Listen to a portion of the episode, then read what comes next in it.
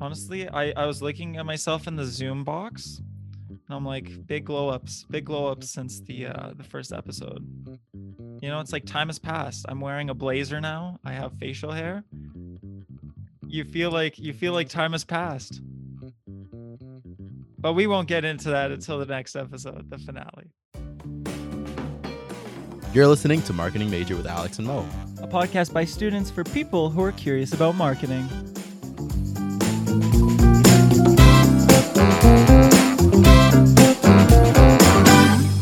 And the gang is back.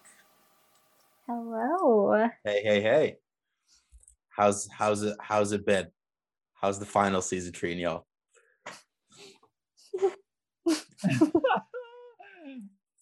giggles, giggles in fear.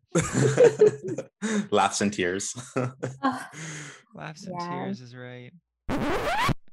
so we know where you're probably thinking, hey, it's not final season anymore. We know we're in a pandemic. Give us a break.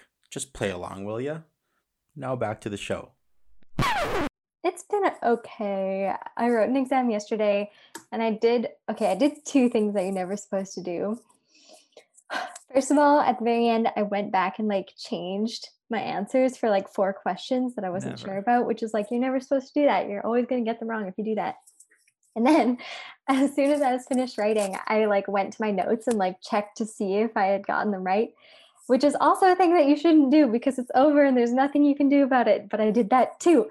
And every single answer that I changed, I would have gotten right, but now I got wrong because I changed them. So Oh no. That's okay. That's okay. What's done is done. You can't Mhm. change that anymore. But real talk, I I very rarely. I I'm- I'm not as brave to say never, but I extremely extremely rarely look over an exam in full. Like it just will not happen. That's how you should do it. Well, I mean, I don't know. Like, I like flagging questions. If I'm like not sure about them, flag them, come back to it later. Like, that's like a different story. But like, mm. Yeah. I don't know. I mean, yeah, I I- what I do is is I'll do the flagging and I'll just like if I don't know it or like if I'm stuck between two or like I cross two answers Yeah. out, I'm like, I don't know which one of these two is it.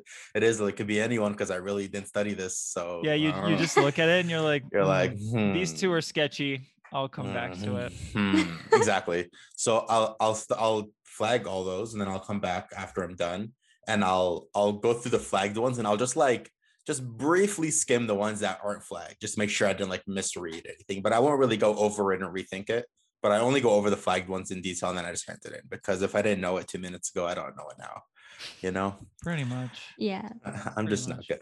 I'm not gonna. I, it's not gonna do me any good. And like, I'm pretty sure there's some like sort sort of like statistics that tell us like if you change your answer, you're more likely to get something wrong. I'm not sure. Maybe I'm saying it backwards. But know, I Shania think you're is the statistic.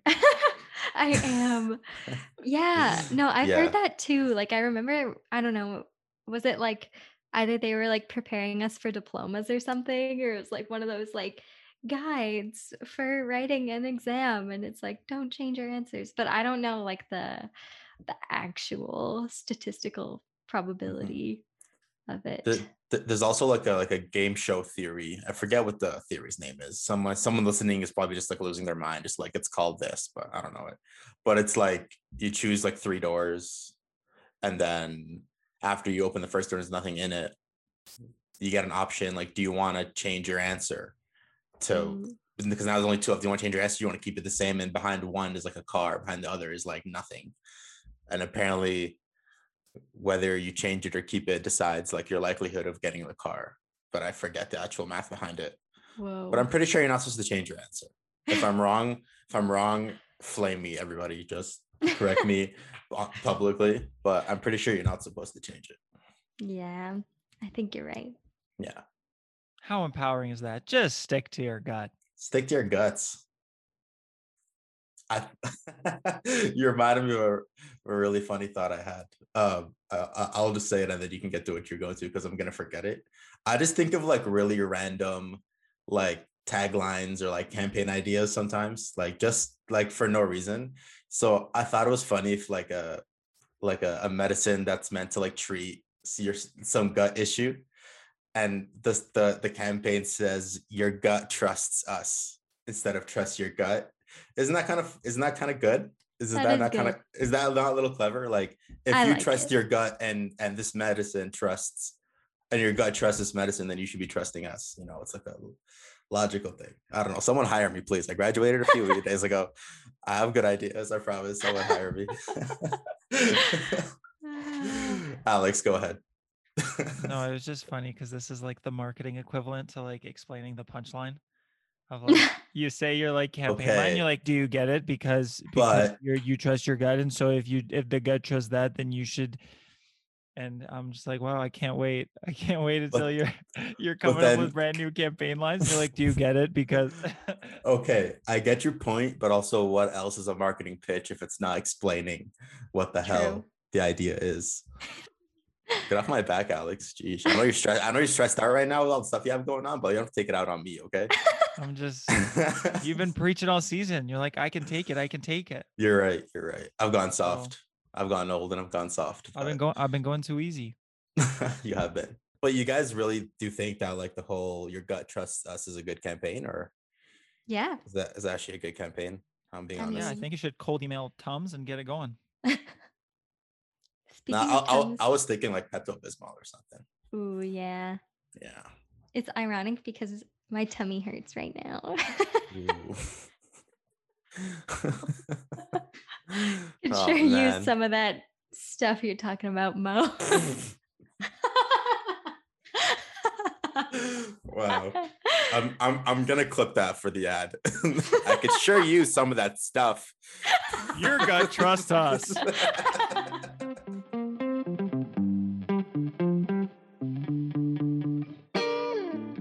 What does it feel like to be done? I'm still processing it. It doesn't feel it hasn't really set in. Yeah, I'll tell you that much. Like I still kind of don't feel like I'm totally done. And I feel like Mhm. I don't know when that's gonna I feel like September is gonna be the wake up call where I'm like, all right, time to go back yeah. to oh like no, there's nothing. Wait, August is gonna be just like September. Is that what you're telling me? Like nothing's gonna change in that month. So that's gonna be what weird. the? And like seeing Yeah. I'm like seeing like all my friends like start posting their stories about like, oh, I hate final season. I'm like, oh, geez, I'm like completely out of this. Like, I can't even relate with y'all no more. So it's gonna be, it's gonna be, it's gonna be strange. I feel like it. I don't, I don't think it. You really figure it out until like a full year of just because it's a new life. I think. I don't know. I'm still. I don't know. I don't know what you got. Like, what do you think you're gonna be like once like? Well, Janae, you're almost done. Like, what do you think is gonna be like for you? I don't even know. Um, I'm nervous in the sense that I'm like, okay, I've spent my entire life putting way too many things on my plate and then suffering and going through this cycle of burnout. So I'm like, either it's not going to happen and that'll be great, or I'll find something else that'll burn me out. So hopefully that doesn't happen. but yeah, I'm I'm ready to like just shut the brain off after work and actually have like hobbies and passion projects and like the energy to pursue those things and some semblance of balance that I hope actually exists in the real world, but I'm not sure. So, yeah. No, it's it's it's difficult because at the same time, while I do feel like I don't know what to do because I have so much time, so I end up doing nothing, which is kind of ironic. But I also am very mm-hmm. I'm also very hesitant to add something to my plate because I just mm-hmm. don't want to just get right back into it. Yeah. Blank slates are hard. Yeah. Very hard. because you feel Very like hard. if it's empty and you want to add something, it has to be like, I don't know. It it's not just like one more thing on the plate. It's like the first thing on the plate, and for some reason, it feels so much more important in that way. Yeah. And I find that with like a new notebook, like when I bought a journal so long Yes. ago, I'm like, Mhm. I literally kept a journal on my desk for an, a calendar year because I was like, well, I don't want the first thing I write to be something stupid. Yeah. But it's like it literally doesn't matter. Like once you have a hundred pages filled out, like the first thing doesn't matter. True. And so when you're like, I got three things going, what's a fourth? But when you have none, no things, you're like, well, is this really worth taking on? Maybe I should wait for something. Blah blah blah. It kind of becomes this weird thing.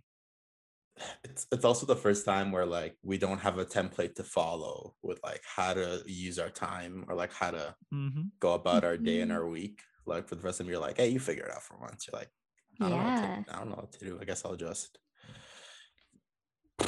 just watch like TikTok for six hours and maybe I'll go for like a walk. It's And then- research. It's market research.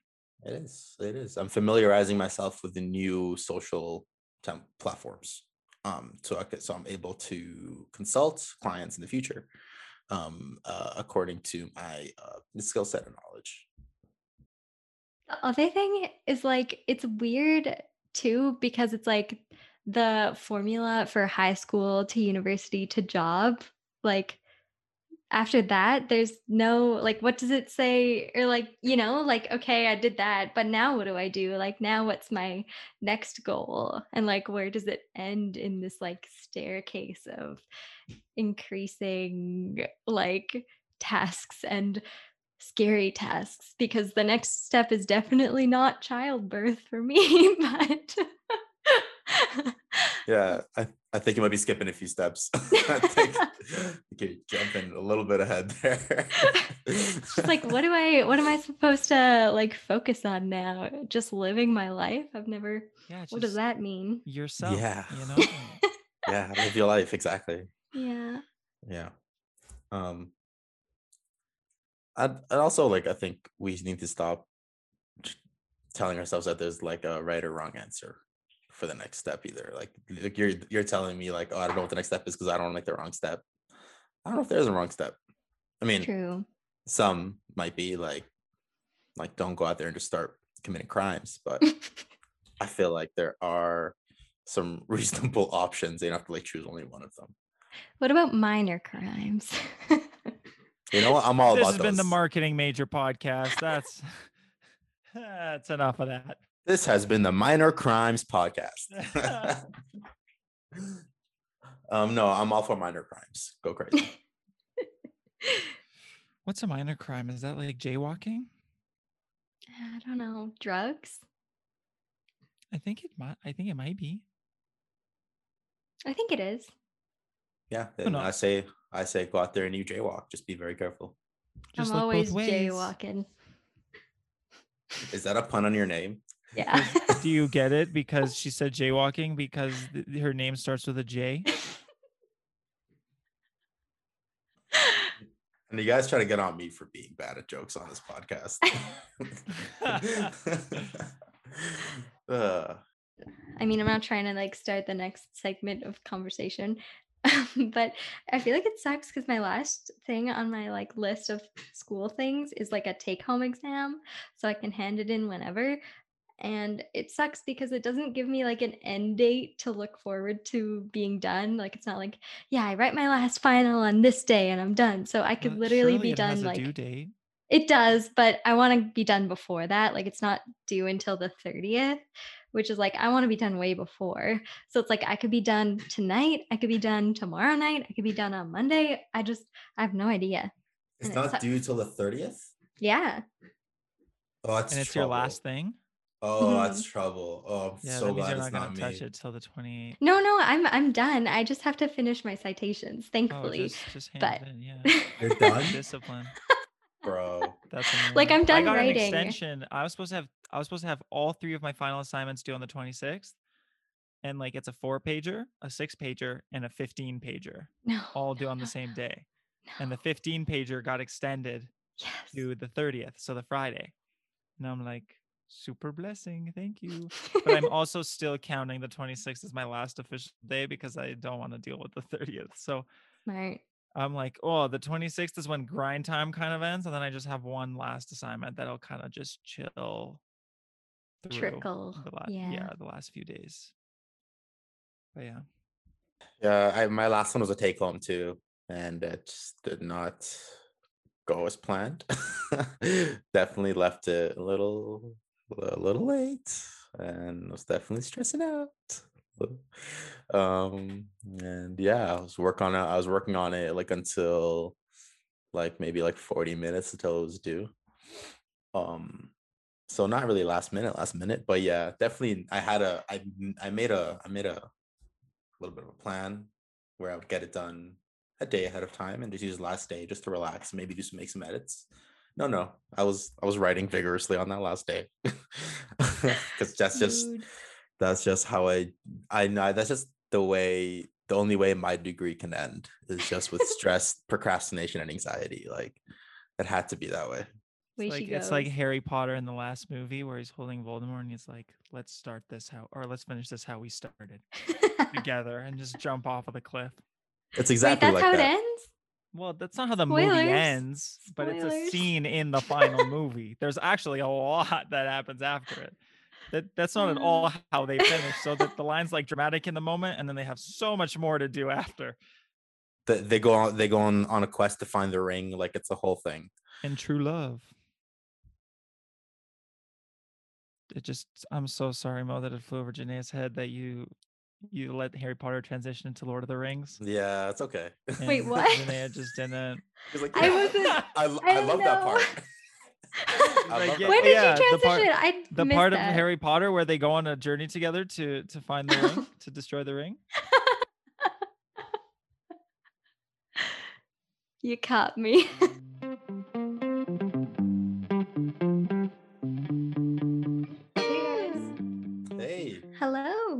Thank you so much for accommodating.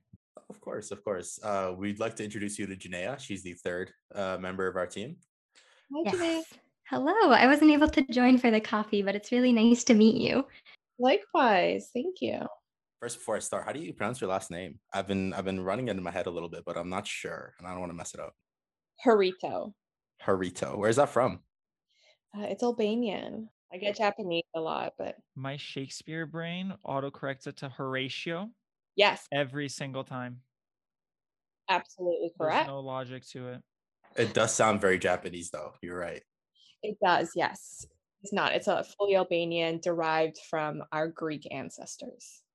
Eastern Europe, baby. Right. Where are you from? I'm from Bulgaria. Oh my God. Hello. Hello, friend. there it is. That's what happens. You find anybody from Eastern Europe, you're like, no way. yes. Hardships. Yeah. I don't know. Eastern Europeans were like so just just excited to see each other. I don't know. That was a thing. I mean, it kind of depends. I think. I think it depends on the Eastern European, but like some some countries are like, yeah, we're cool. yeah, Whatever, It's all good. 100%. There's definitely some Eastern European countries that have had a little more hardships than others, and so that's why they're like they're a little on guard. But especially Bulgarians, we're like, yeah, we're around. A lot of the drama happens around us, so for me, it's always very like, yay! I don't know any of the beef that occurs, so just watching and happy to be involved. Well, maybe not so happy, but pretty just much watching. happy Yeah, to be around. be happy to be around. Exactly. Today we have Lori Harito. She is a PR specialist out of Toronto, and you heard that right. We are talking PR today, a little bit of a change of pace, uh, but we're still going to try to tie marketing in there one way or another. So, Lori, I'll let you introduce yourself and just uh, let our uh, listeners know a little bit about yourself and what you do. Sure. Well, thank you and hello. Um, I am from Albania originally, which is a nice starting off point. Um, so I am a former journalist um, turned marketer and eventually publicist. Uh, I have been running my own agency, Boulevard of Dreams, for the past four years. And it has been a very interesting time to navigate being on your own and working with select the brands um, trying to get their message across at a time when you know everything is changing and shifting for all players involved. Um, so that's my professional life and in my personal life i am a huge astrology geek and a health nerd. I know i see your face which is great for a podcast. Um, so uh big fitness buff and when everything shut down in toronto it was very hard to see all the gyms shut down or be completely eradicated No, we we made that face because we we talked about um uh, astrology a lot in our last episode. So just a funny coincidence. Yeah, we did. Oh, Yeah. okay. And it was with another Torontonian, uh, coincidentally. If you guys have seen it, but there's definitely been a bigger focus and reliance on it ever since the pandemic started, as people sort of try to make sense of what is going on and when everything feels chaotic. Um, and there's like one focus or thing that helps to put to shift a focus. I don't know, you sort of tend to rely on it, but I've been that I've been this way for like 10 years, you know, and it's sort of blended into my career because I tend to work with a lot of health and wellness brands and spokespeople. Well, I really want to get into that. Um, but first, let's take a few steps back because I want to go through um like what where you went to school, what you did in school, because you started off in journalism, right? Yes, I did. So I went to Ryerson for journalism, um, and it was yeah, kicked my ass. Um, I thought that you know to be a prolific writer, it was just something that you had in you, and therefore your passion would take you everywhere. So I got into journalism school, and I was like, "What the heck is this?" and um, it was very difficult, very hard. And in my second year, I was like, okay, because the teachers had their like teacher's pet, and I was not one of them, which was such a kick in the it's such a kick to my ego. So I was about to quit in my second year and actually go into PR. And it was my grandma who was like, no, absolutely not. You're going to stick to this because it's going to open a lot of doors for you.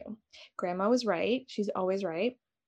Um, so I stuck to that four years. And uh, my first career, I started at the Global News newsroom um, when I was very young, and digital journalism was just becoming a thing. Um, we were not consuming digital news as fast as we are now. Um, so there was a bit of a slower pace to how you got the news out. But I covered uh, President Barack Obama's inauguration. I went to Ottawa to cover when the Royals first came here as a newlywed couple.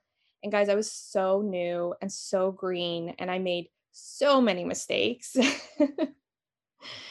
um, and as you do when you're in your 20s and you have nothing figured out, uh, journalism is a very hard world. It's very difficult.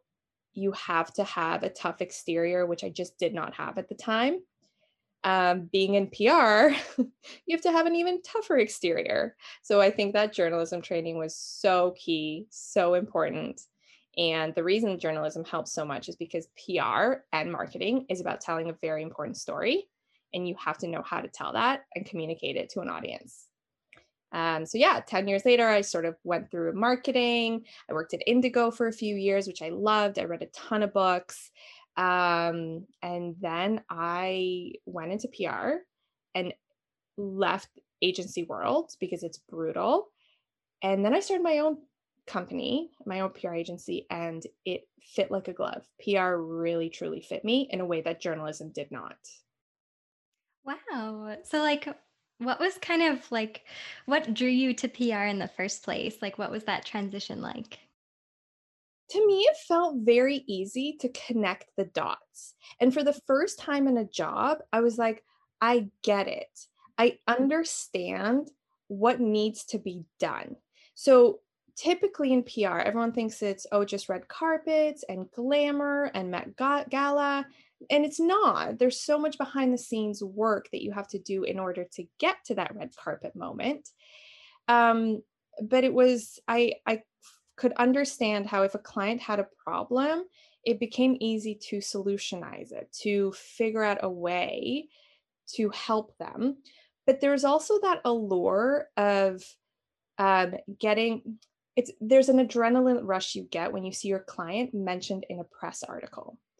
And so when you see something on Yahoo News, when you watch something on TV, like 70% of that is placed there by a publicist the wow. news that you are reading, a lot of it has been developed by publicists who see a trend and have a client and say, My client can speak to that trend. Here's how I'm going to restructure and reframe the story.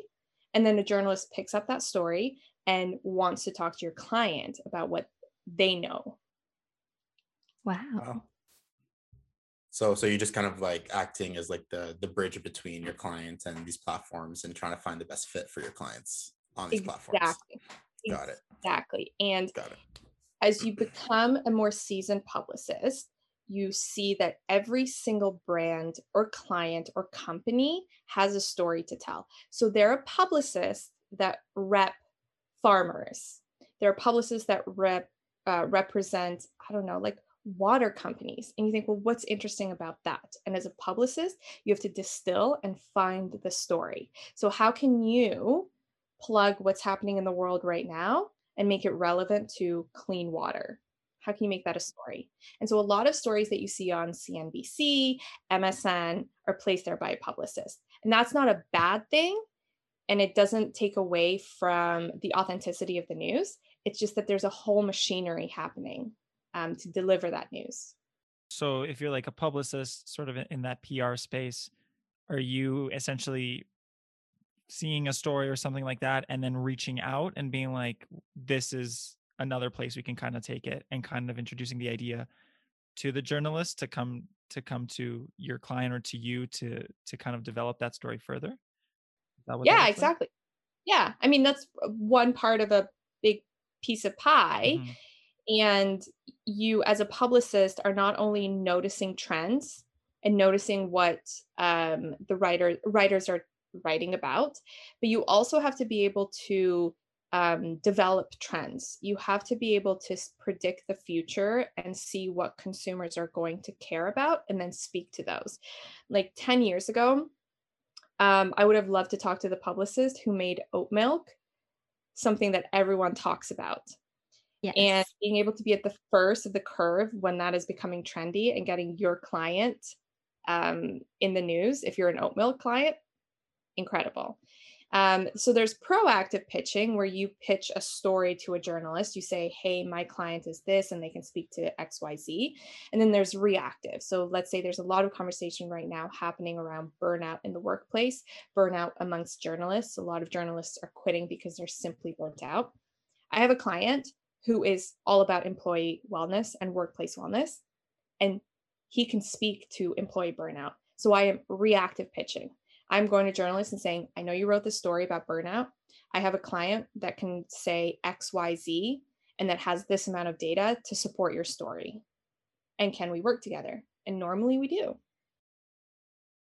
Um, it's, I'm just curious because we we've covered a lot about you know what PR is and what it, what a publicist um, responsibilities are, but I'm just I, I want to get into like the day to day and some of like the more nitty gritty of of what it's like. But first, in that in that I guess in that trend like is that a transaction when that happens? Does anybody get anything, or is it just like permission to use your client's name? Like, how, what goes into that process? Yeah. So there's no financial transaction unless you are specifically doing sponsored content. So we're just talking about organic pitching. Um, the clients have a publicist because everything about pub- publicity is that a client, a brand, or a person is trying to shape their image. And publicity and getting into media makes you as a person or a brand credible and it brings awareness. And the more people that are talking about you, the more credible you become if it's a positive news story. Um, so the transaction is listen, journalists are very, very busy and they often need experts to speak and uh, verify the stories that they're working on. So, we as publicists are not only offering them a person or an expert to speak on that topic, but most of the time we are presenting them with news stories and ideas. Um, you know, so one of the stories I presented to a journalist was the idea of Zoom fatigue during the pandemic. And I developed this whole narrative around what is Zoom fatigue because I was seeing talk of it and whispers of it. And I had a client that could specifically speak to Zoom fatigue. That is very interesting for news outlets that cover Zoom fatigue because their audience and their readers are fatigued. Um, so the transaction is as a publicist and a journalist, you are both helping each other. One, the journalist is helping my client get covered and get press credibility, but I'm also providing the journalist with a story which they need. If what you're doing is is helping um, tell us tell the story and to you know curate the image of your client and to my knowledge that's what branding and marketing is all about how do those two work together Yeah, such a good question. PR is an arm of marketing. And we are shifting the narrative and we have direct relationships with media and journalists whereas marketing and advertising that is more bought and paid for. Um, i typically work with brands to you know develop that strategy figure out what their outcomes are. But mostly most of the time they have a marketing department that has set their objectives that has set their brand visuals and their tones. And then i work with the brand or the client to figure out okay what is your story like you've done that from a marketing perspective and it's very high level but let's figure out a consumer level story. The, and i always say to a client the fact that you exist is not interesting. You are one of many. But the fact that you're doing something and that is where the story starts. So pr is all about telling that story whereas i think marketing and branding is like really i don't know like it's more paid and it's more about your visual branding and your digital advertising whereas pr is like we got to figure out that story and tell it in an organic way. Um, and then something that marketing doesn't have the capability to do on its own but pr does is re- respond to um, crisis communications.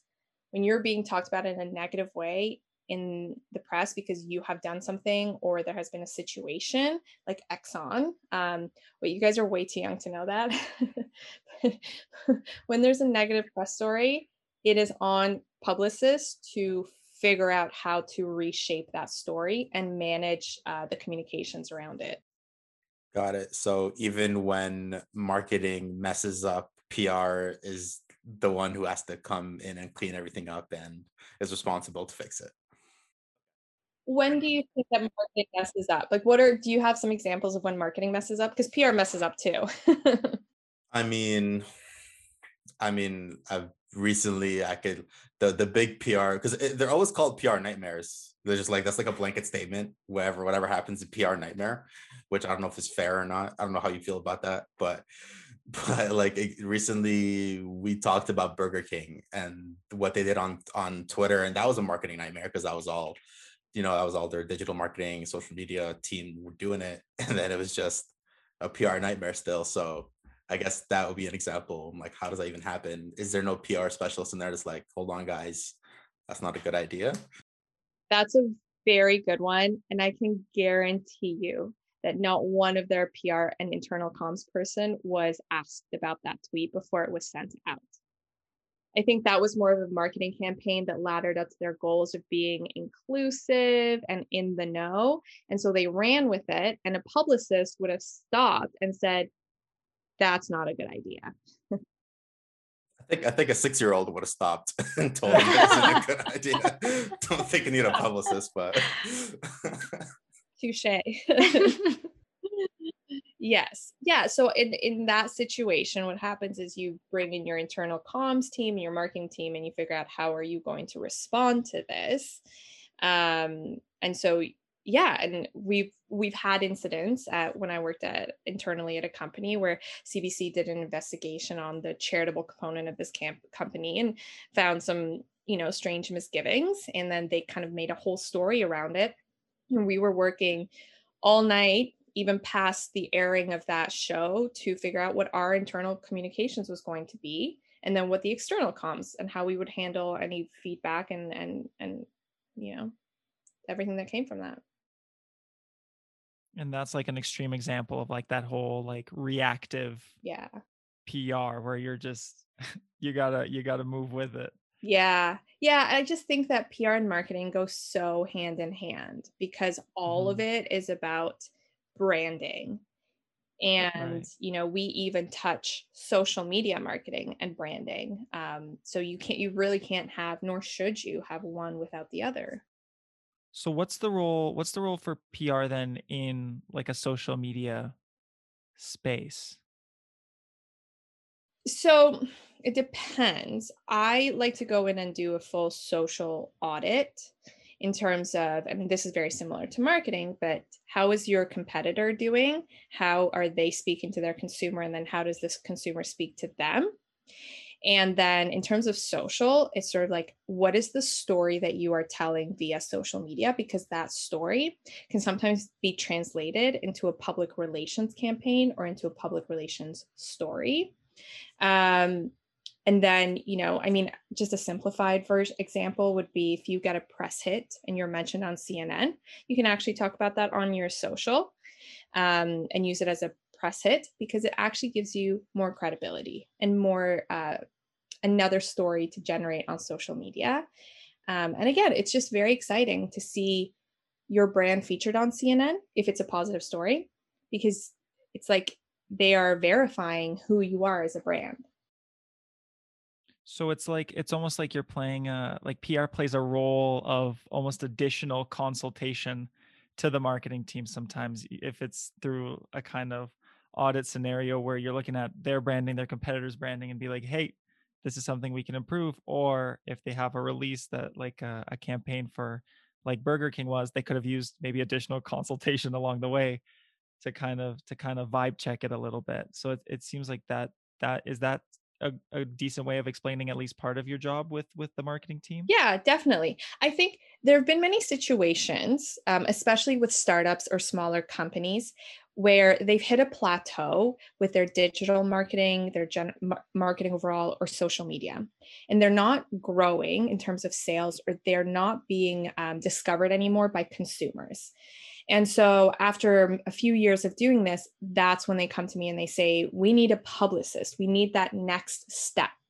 We need a new way to tell our story, which is being told this in a similar way for the past three years. So, if you're a clean beauty company or makeup company and you've been telling that same story for three years we're clean we're vegan we're organic and you keep saying that same story on your website in your marketing campaigns and on social it runs exactly there's nothing new so what you need publicity you now need someone a publicist to come in and say okay i'm going to get you into mother's day gift guides i'm going to start talking about the founder story so how was how did this product come about? What's that nugget, that very interesting story I can now send and take to like Goop or some lifestyle company and let's start boosting your credibility. Let's have like a reignition of your brand. Um, and that's how you we help a brand get discovered more.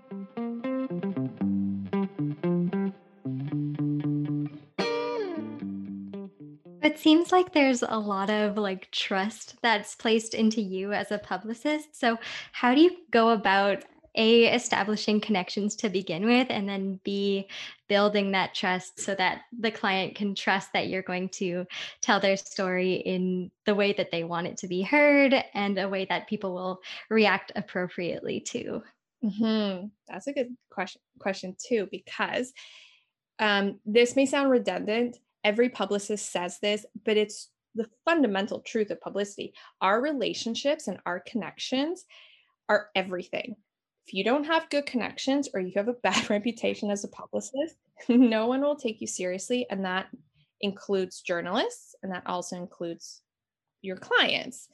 Um, so, you know, fully to be fully honest, clients start to trust you when you start showing your value. and that can be hard when your my job in particular is dependent on whether a journalist will write about my client. And so a lot of it is time and luck. Um, but yeah, you develop that very authentic relationship by being very honest with your client and saying, this is not a good story. You need to remove this and that. And we need to rebrand you. And here's how I'm going to get you into these articles or, sorry, news stories. And that often works in terms of relationships with journalists, they're so important.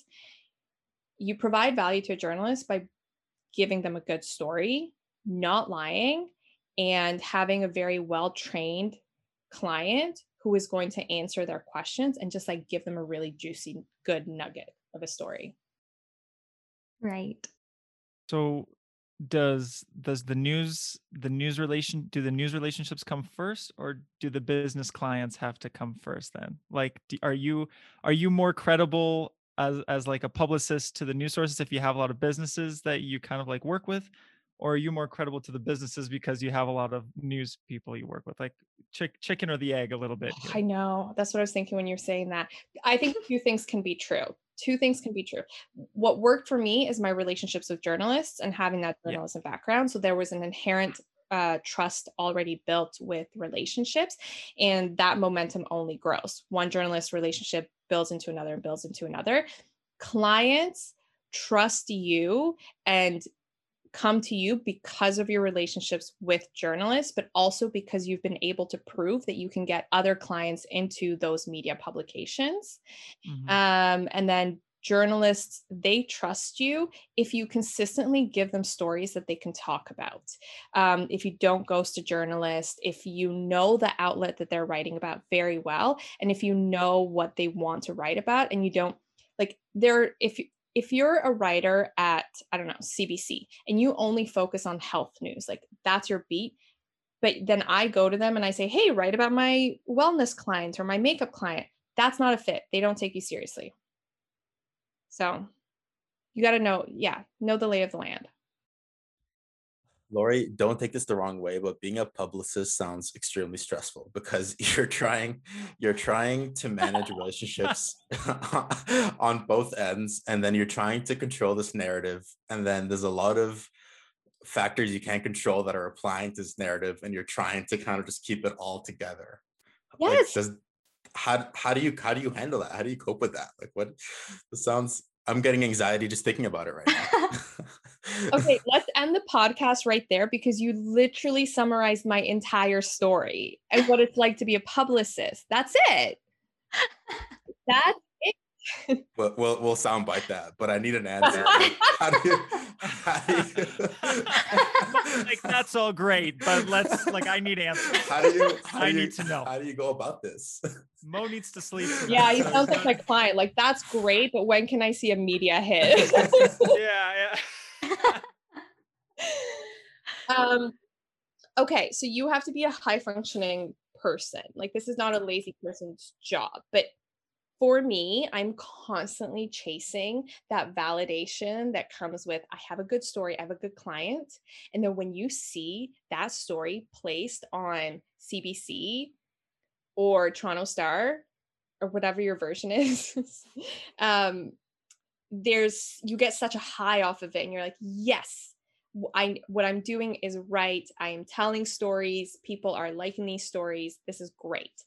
Um, being a publicist, actually, there's a stat out there and data that says being pub- a publicist is one of the most stressful jobs in the world, um, alongside police officers, doctors. Their jobs are much more important, by the way, and like directly affect people's lives. Um, but we directly affect clients' reputations. Look at me, I'm totally trying to justify my job here. uh, hey, the, fl- the floor is all yours. go, go crazy. I, I think that you really, really have to enjoy the sort of like uh, this very fast paced environment. Um, but working with media, you've got to love that. You've got to love the highs and lows of working with media. Otherwise, you're going to get resentful. Um, and you just got to love being able to just like pull a story out of you know something very stale like make stories and then have data to back it up and then creating those relationships with journalists is key. But i'm telling you guys it's it's the thing like when you get someone in cnn on cnn that's what keeps you going.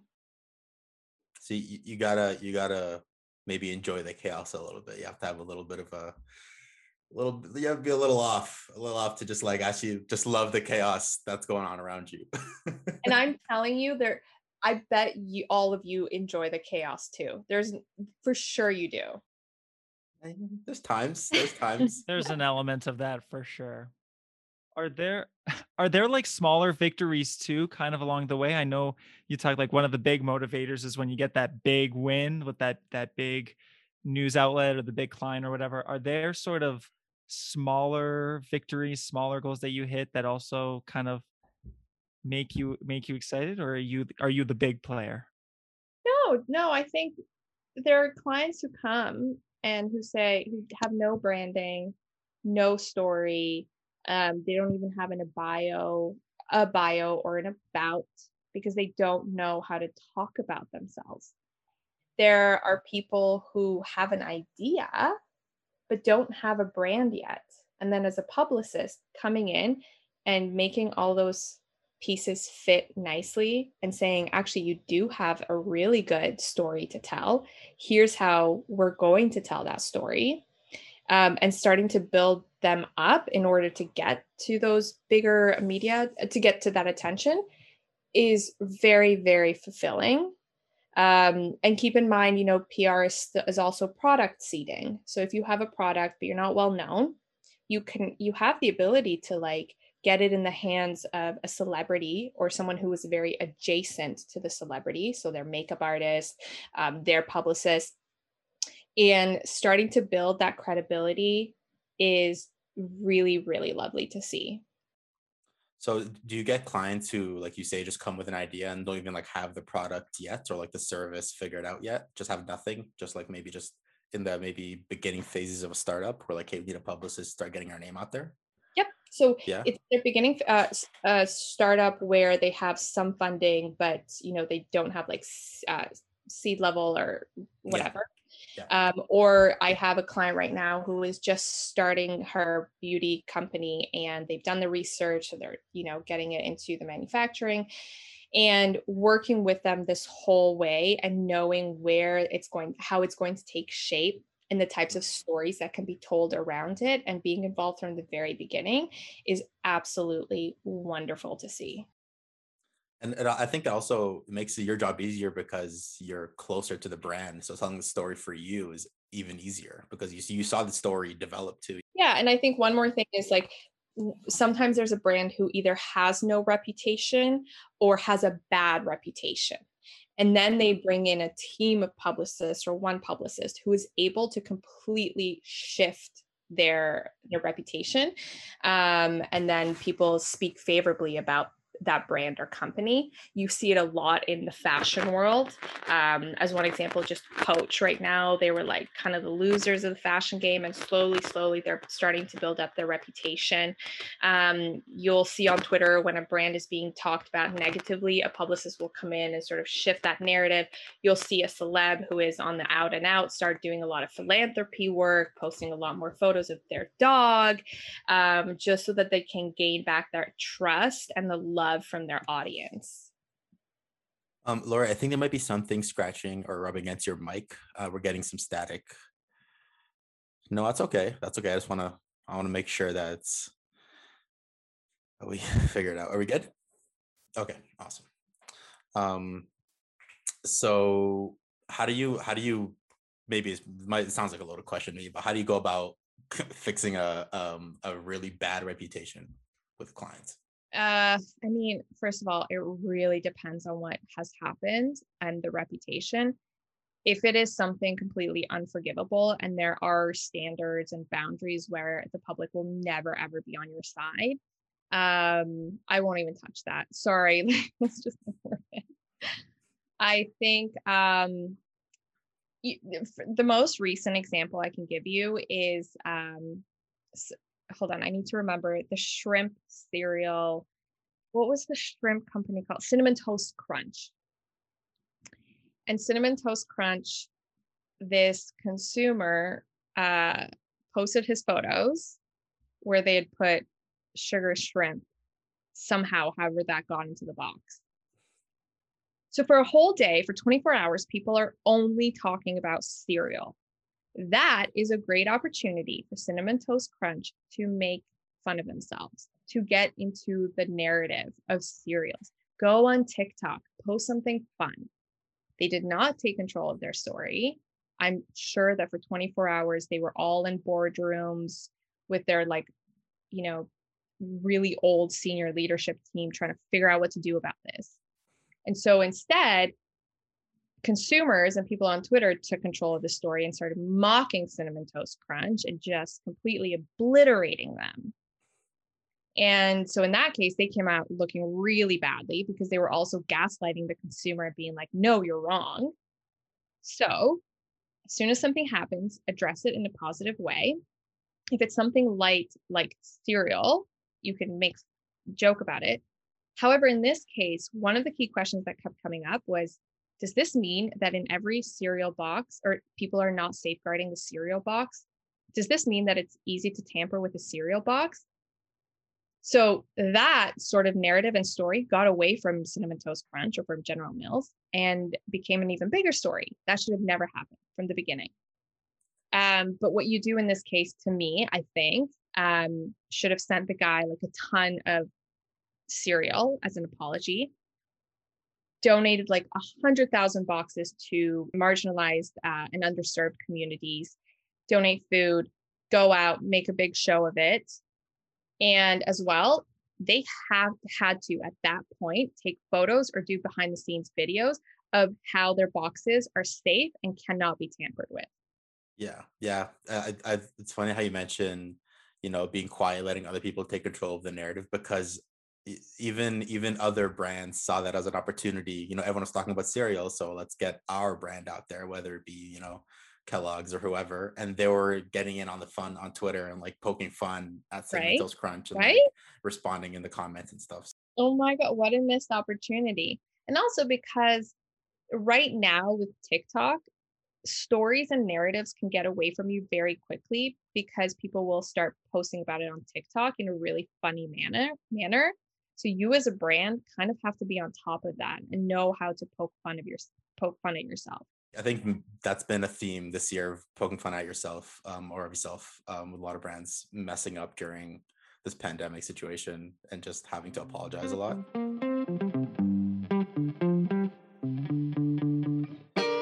Speaking of the pandemic, we'll switch gears a little bit. Um, you are running your own agency now. Um, and uh, just to give us a bit of a timeline because were you running it pre did it start pre-pandemic? Have you been running it for a while before the pandemic or was it just like bang bang you know as, as you opened your agency the the pandemic started? How did that kind of roll out? Yeah so i had been freelancing and consulting on my own for about two and a half three years prior um, and then in tw- early 2020 things had you know sort of i've been on a very good momentum and so uh, brought some people on and brought a few more clients on and literally signed three new clients in March 2020. and I was like, things are going to be great. Uh, we even had a US and Canadian tour plan for one client. So everything that you shouldn't have been doing, we were planning to do. And then everything stopped and I'm sure you felt it too, but it uh, there was so much uncertainty. I thought, well, there's no way that businesses are going to succeed and they're not going to need PR. Um, so March and April were a lot of like meetings with clients being like, what do we do? What do you need? Um, some of the, the contracts had to fall through by, you, you know, just the nature of travel. Um, so there's a lot of stagnation within the first month and it's not just publicity, not just marketing, everywhere. Then I start to see a huge lift in the pickup. Um, and things actually got busier in the last year uh, because brands need more consulting work, smaller agencies, you know, people like me who are very flexible, don't have a lot of agency overhead, so our fees are uh, are less. And yeah, it just got bigger with clients because they needed they needed an outlet they needed more credibility they need more awareness in the press and how do you do that? You bring on a publicist. Um, so it's just me and a very small team. I'm not one of those huge agencies um, but it actually makes it easier for clients. And i don't know if you're noticing this but a lot of uh, companies are actually you know sort of hiring internal comms or they're looking to outside consultants so works well for me. So then kind of looking ahead because you've had to shift a lot of of what you've you've been doing in in your position as a as a PR consultant for a lot of companies. What's sort of the the future for PR or at least the PR that you're looking to do? Because again it's changed a lot from a, a tour that you were planning and all that stuff to I guess a lot more smaller consultation work. Do you see some of the things that you've kind of pivoted into doing recently? Do you see a lot of that kind of moving forward? Do you see yourself moving back into the regular flow um, yeah, what's what's the outlook on that? I think PR and content consultation are going always going to be needed and required uh, especially because if you specialize within startup branding and PR or small business branding and PR like I do, interestingly enough, there have only been more um, more interest in startups right now and small businesses. There's such a big shift in the focus towards small businesses, and those small businesses don't really have the resources to figure out their branding, to figure out their messaging with media, to handle media requests that come in. So publicists are a nice buffer to that. Um, so I think there's there's going to be more reliance on publicists and consultants for small businesses and startups. It's a really good area to be in right now. Um, and you know, PR is also we're doing influencer marketing. There's a lot of event marketing and PR as well. Um, and even right now with the pandemic, virtual events are still happening um, like Peloton, for instance, they will do a virtual event, invite key journalists and influencers, um, and then they'll host like a one hour Zoom fitness workout. Publicists are very much involved in the organizing of that event. If anything, this pandemic has really taught us yeah. like you got to be on guard all it's true. Time. It's true. It's kind of like the paradox of like we never know what's going to happen. That's kind of terrifying, but also you never know what's going to happen. so it could be good. you've got to go with the flow. And I know some publicists or just people in general, super high strung, they're always trying to control everything. Again, this pandemic has taught us anything. There's very little that we can control.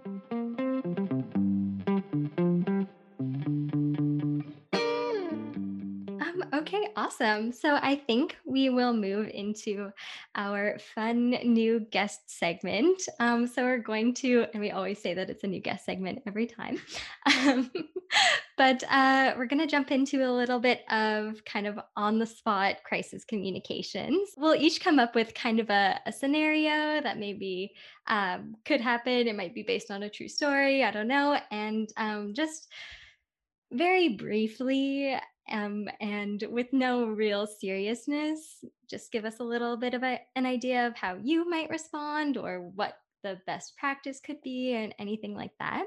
In, in these in these situations, you are the publicist for these clients. So, well, how in this fictional situation, right? Fictional, yes, fictional, absolutely. Hypotheticals. Hypothetical, fictional. Hypotheticals. I'm not uh, giving full advice or consultation. Nope, Do not. No, we are I'll make a statement. We are hereby not legally liable for any um, for the marketing any... major legal team has looked over this game. They have yeah. said that it's all legally okay. Exactly. Exactly. Exactly.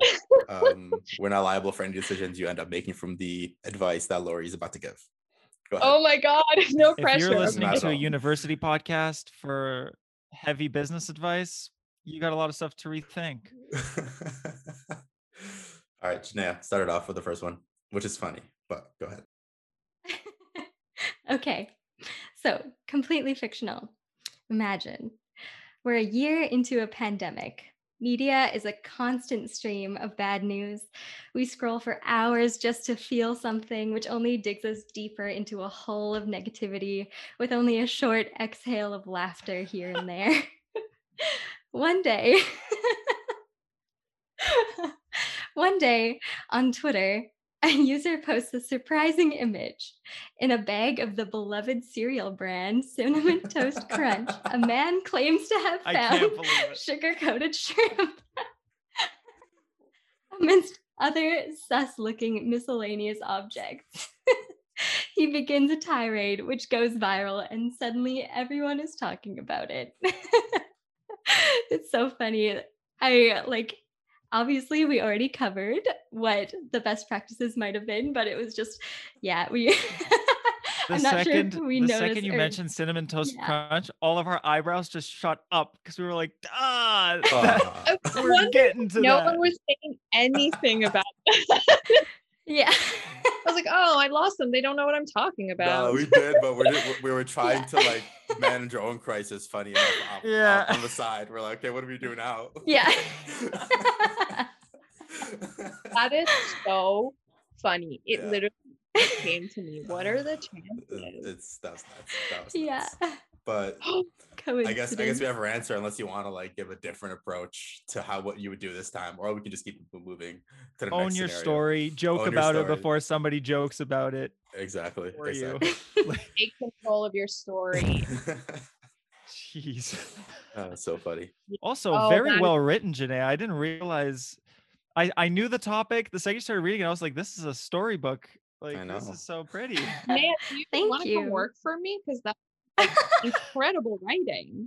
Thank Wow. you. we'll be in touch. Yeah, and go talk to Cinnamon Toast Crunch because they need a writer like you on there too. Yeah, a couple of these are going to go from marketing majors to marketing graduate uh, podcasts. So you never know. You never Toast know. Crunch, Be ready. yeah. You never know. Okay. Here's Uh, here's the next scenario. So your client owns a family-run jewelry business. Um, the company's been doing really well recently, um, but unfortunately, one evening at a business dinner, um, your client has a little too much to drink and uh, makes some throwaway remarks about how he could sell the product for such low prices um, because, quote unquote, it's total crap. Um, so due to a slow news day the next day, um, the media picks it up and there's a huge publicity storm um, that cost the company millions of dollars. Your client comes to you as their publicist and they're like, help me. And you say, Shit. Okay. Okay. so obviously you need to make a statement. But what I would do is so who leaked the story? How did they we'd have to find out who leaked the story and how this came out. So it was at a business dinner. So a lot of people heard it firsthand. So I'm assuming word just spread very quickly and it was heard through some networks and then somebody picked it up to a into a news cycle. And from there it just snowballed. Yeah. So you're obviously going to be doing damage control, which means no matter what type of statement you make, the people on social media are going to jump on it and they're going to say, yes, these products are low quality, this and that. My hunch is that the company is going to take a hit for a few months in terms of their credibility and their product.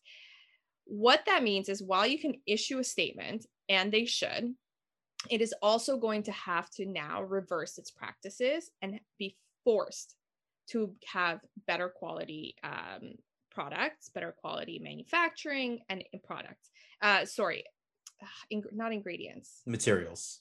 materials. Thank you. Yeah.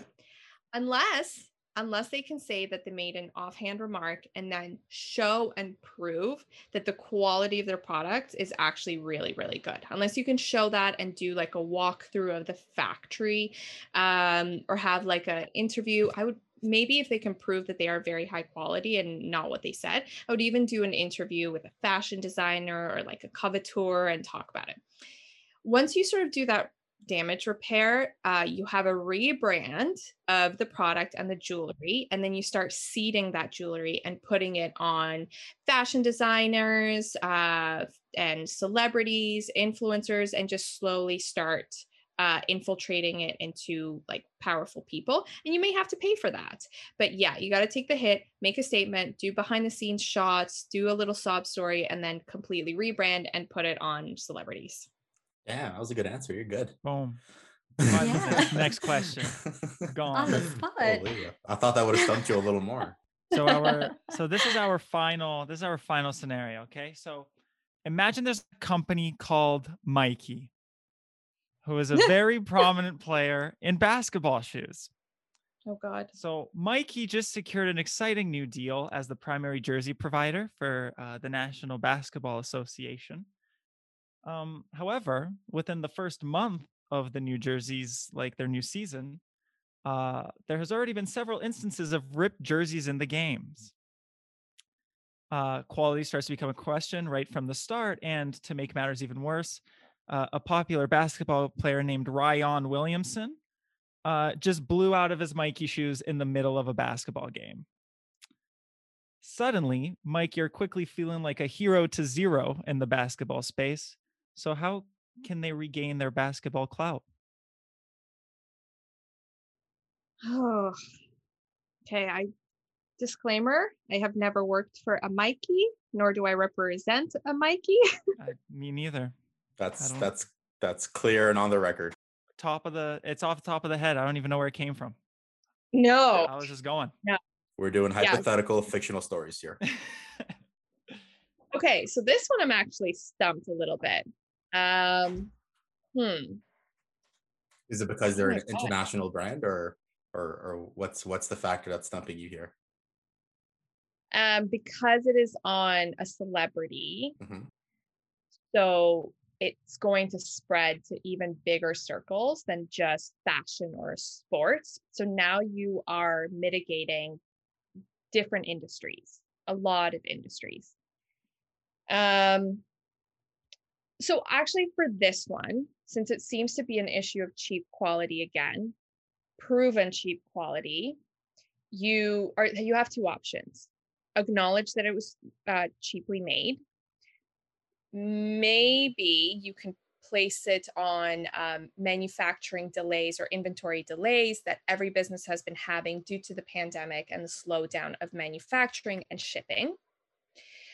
But take full responsibility for it and say that you are now going to retract these jerseys um, and review the review sorry i'm totally stuck but review practices um, and then you just make newer jerseys it's not the best answer it might be what kind of went down. Like you really there's no real way to do it. Yeah. But Yeah. maybe, maybe because Mikey's just such a notable brand already, they don't have to do as much to pr- to, to save themselves. You know, like your Figuratively. your of your brand has is If there already was a Mikey.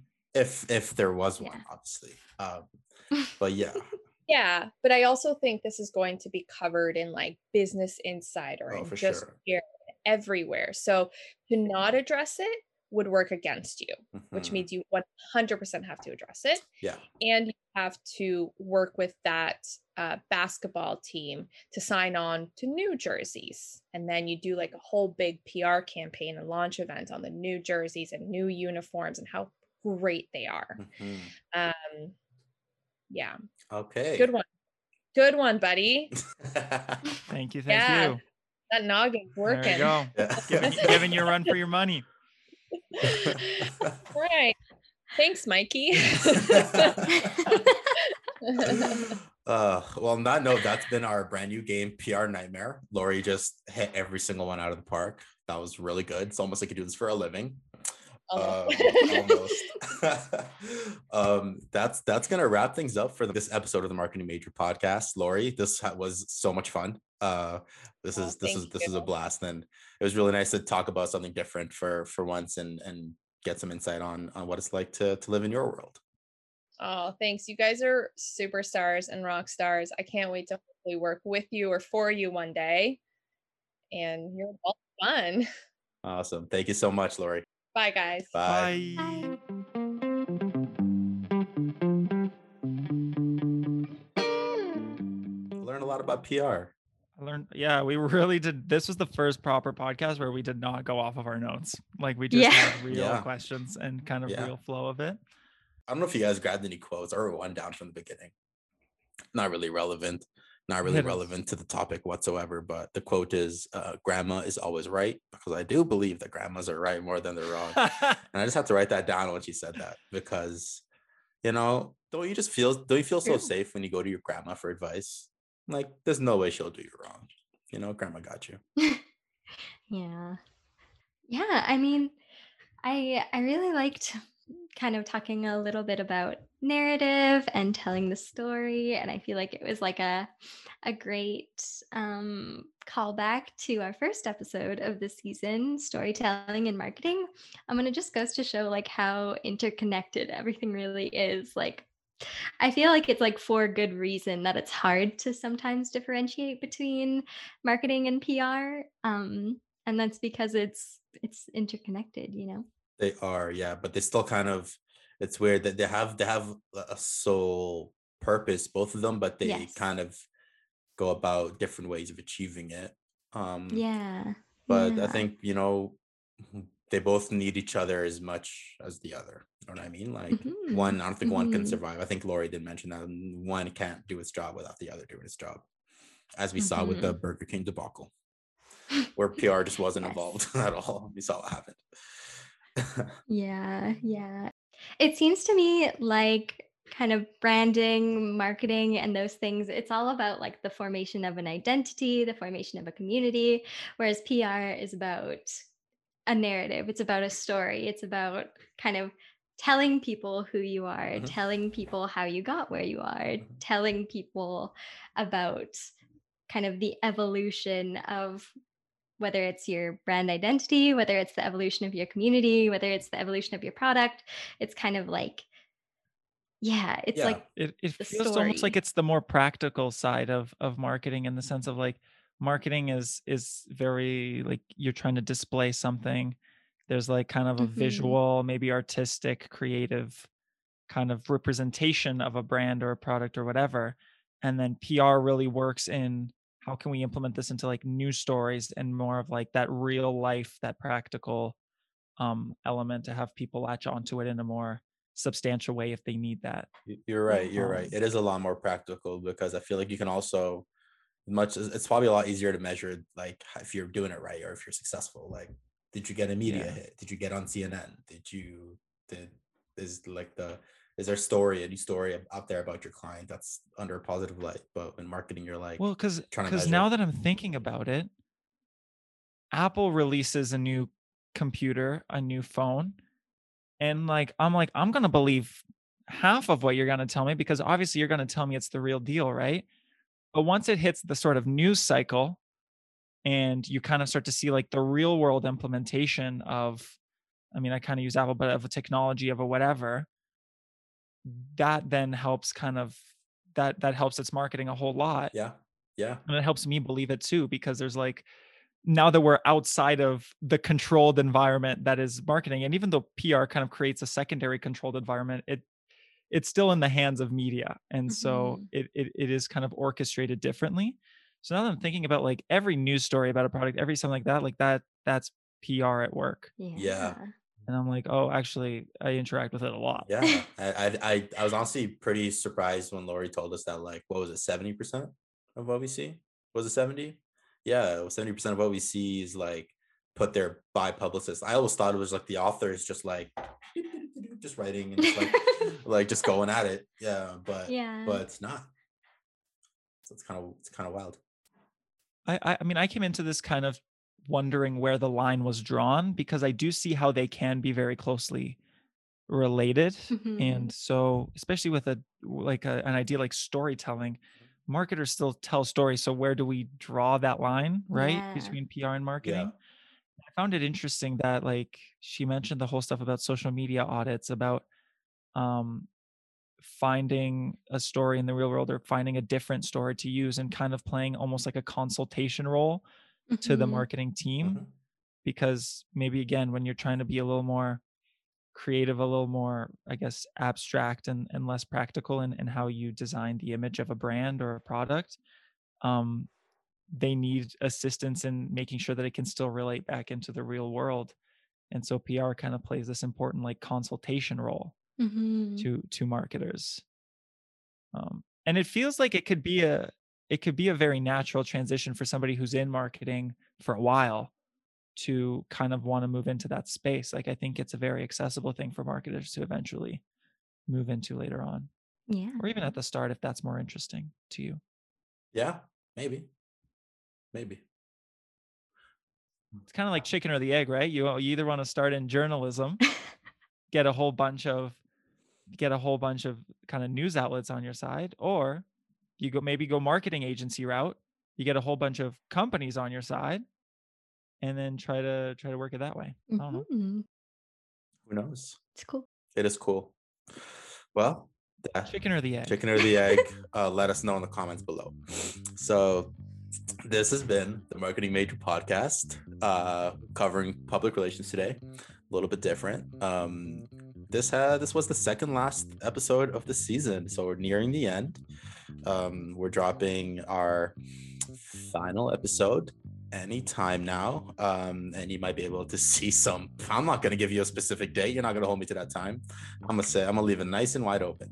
Um, uh, you might you might see a little guessing contest on Instagram to see if, if you can guess who the last uh, who the last guest is, and uh, yeah, make sure you tune into that for the time being. Thank you. Enjoy the beginning of your summer. And this has been the Marketing Major Podcast.